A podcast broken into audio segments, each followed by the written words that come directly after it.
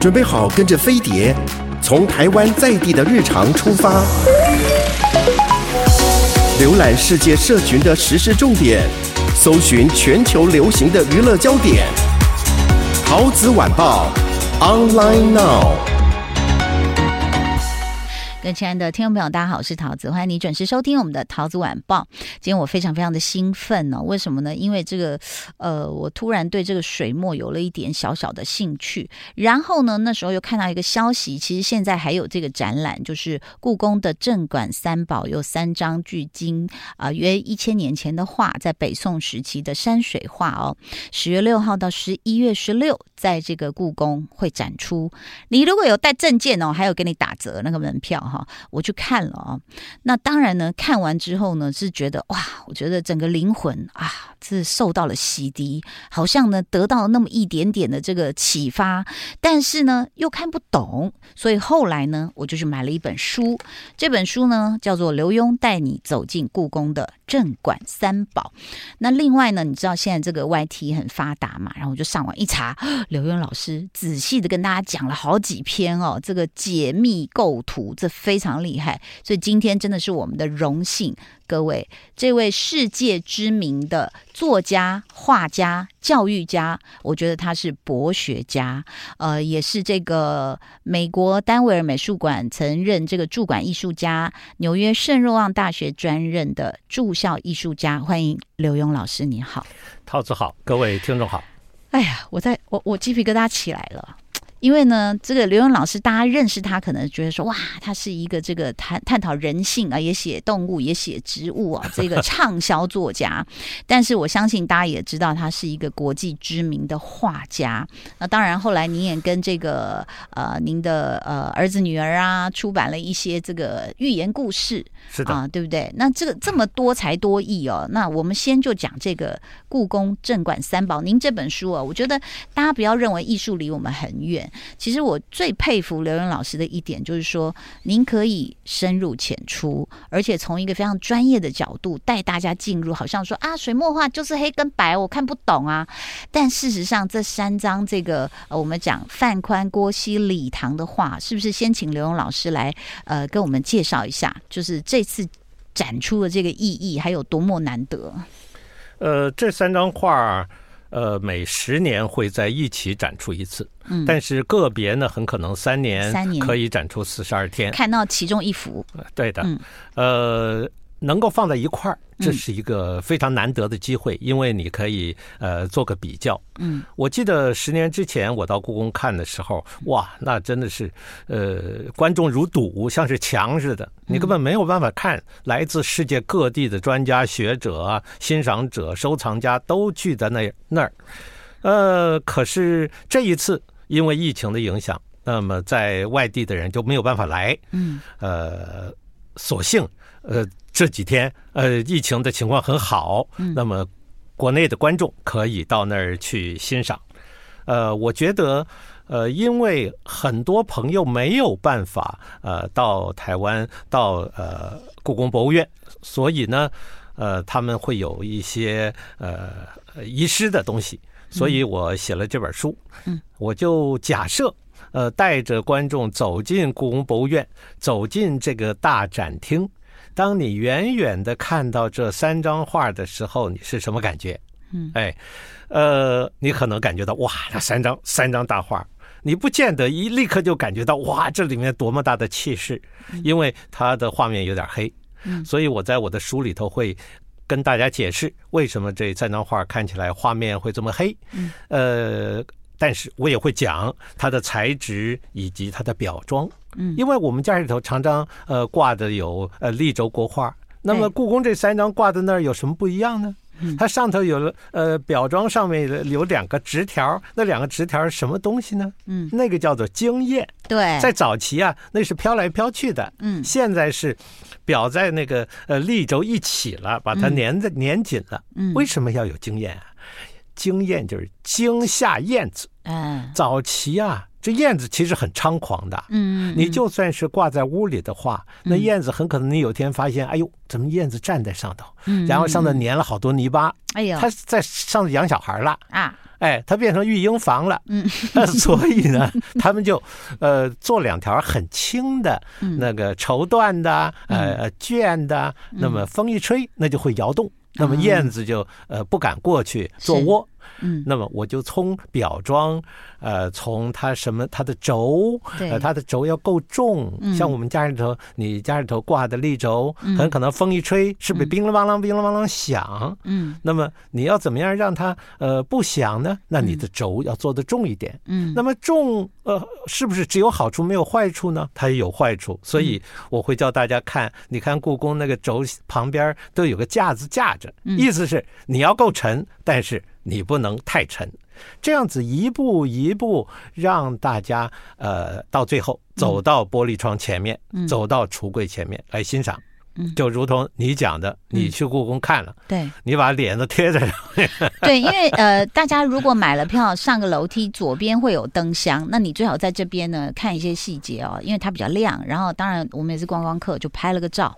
然后最后你再往楼梯上再往左转的时候呢，你终于要这个呃目睹真机的时候是非常兴奋的。就像刘勇老师书里面也讲到，就是说他有一点太暗的，为什么三张画都暗暗的？然后我就一直贴着玻璃，然然后。就一直撞玻璃，撞玻璃，然后很多细节我在当场其实是看不到，都要回来看书才看得到。是的，嗯，呃，总幸有那在那个收票的那个地方有大光箱，嗯、大光箱，呃，故宫这几年啊，他们用高清的方式来拍摄，这是一个德政，嗯，呃，让很多原来看不清楚的都能够看到，也让呃这个做复制画的呃地方可以做出很好的复制品，嗯，那么呃这个灯箱还把。把原作放大一点，所以你就算是在原作上看不清楚的东西，这个灯箱高解析度都让你看得到。嗯，所以我呃原来没有看到的，嗯，呃，我这次。在那些灯箱上面都看到了。哈，您原来没看到？您不是有临摹过这三幅画？对的，我临摹过三幅画。对的，对而且是一丁点一丁点呃，一公分一公分，甚至是更细腻的一点一点临。但是有些东西，当它真正放大的时候，我更能确定。举个例子来讲，嗯，郭熙的《早晨图》，他曾经涂改。嗯，哎，对，这个怎么看出来？我看你在书上我都呃。做出来了，对。对，我是在书上做出来了，嗯，但是，呃，在现场他用那个灯箱，呃，你看得更清楚，嗯，更可以证明我书上所说的。嗯，那么郭熙他先画了水，水线一条一条一条画，嗯，怎么到后来又把这个水线盖住，呃，画了一个浅滩。嗯，那么我也呃可以在这次灯箱上面，我指着，因为有的时候我带朋友去，我说你看这个地方礼堂万壑松风图，嗯，它这个地方有涂改，嗯，而非常明显的涂改的痕迹，嗯，问题是我在猜。那是因为它受损了，后代裱装的时候全对的全的人，这个这全这个字儿就是说，呃，把它补全，就是说有些对的。那么有的时候是画院的画师，有的时候是高级的裱画工啊，帮忙把这些破的地方补起来。但是。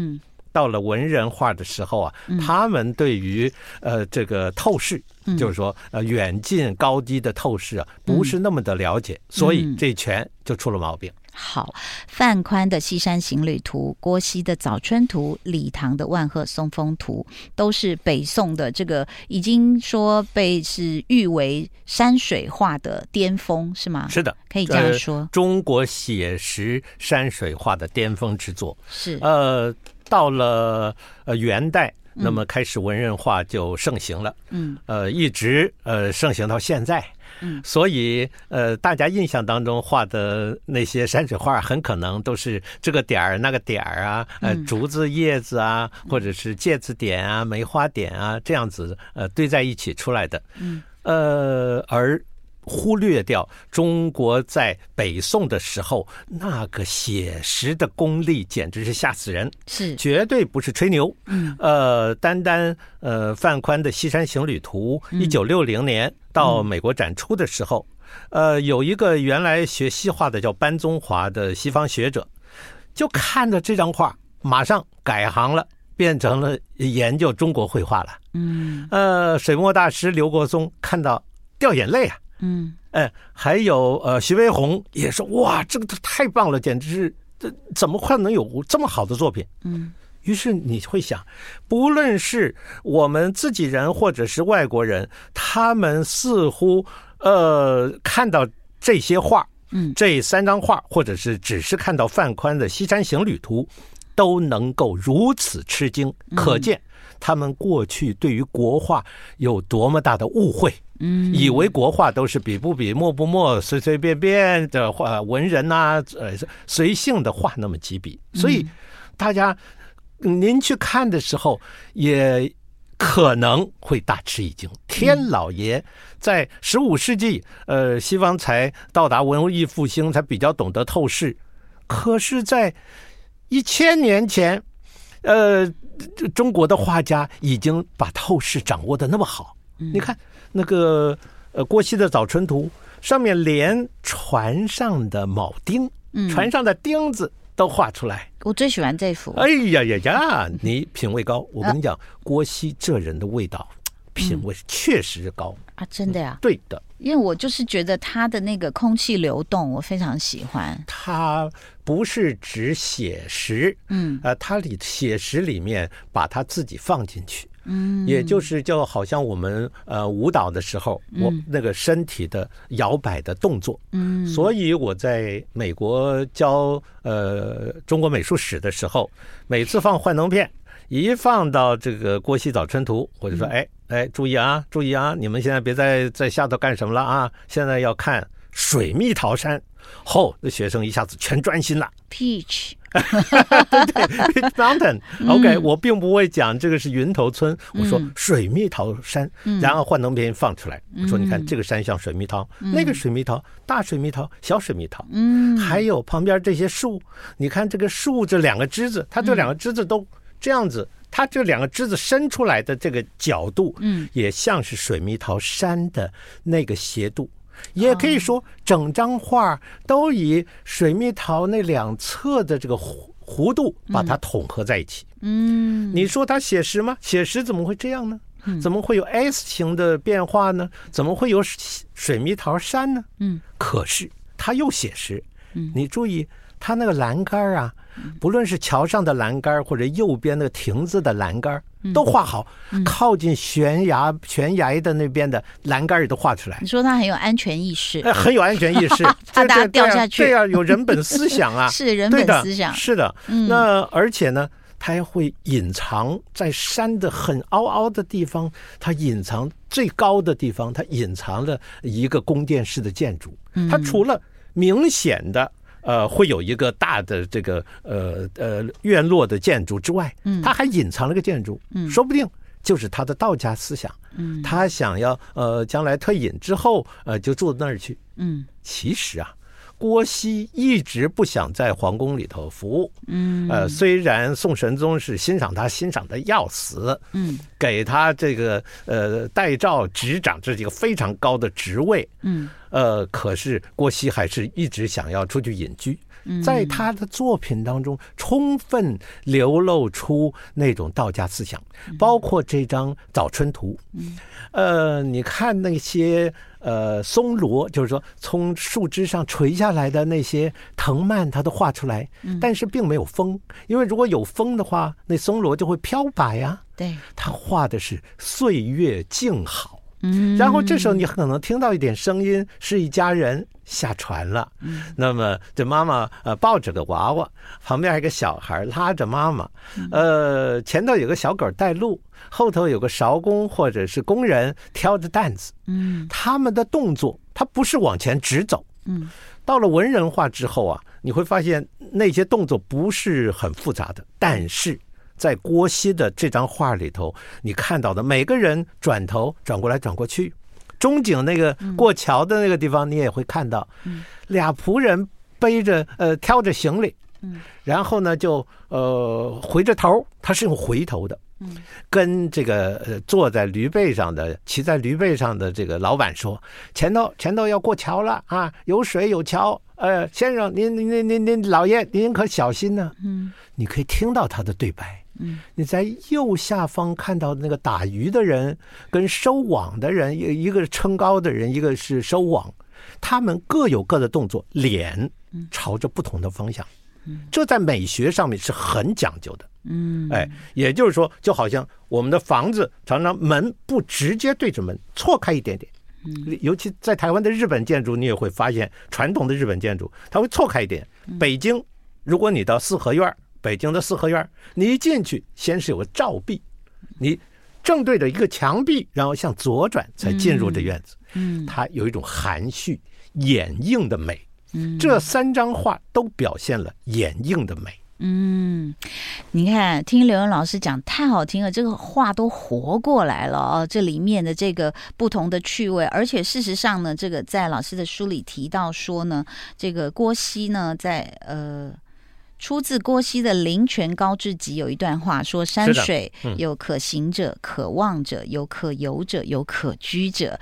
到底这些话该怎么欣赏哦？我们待会儿还要再一一解析。太好听的这些故事，我觉得有刘勇老师的解释之后，你会觉得这些呃古人，不管是他们的这个呃想要归隐山林的这些呃灵泉之志，或者是他们这个当下的他的一个细细的观察，还有他蕴藏在画里面的深意哦，是它不只是一张千年名画而已。我觉得或许你也能读出你自己的味道哦。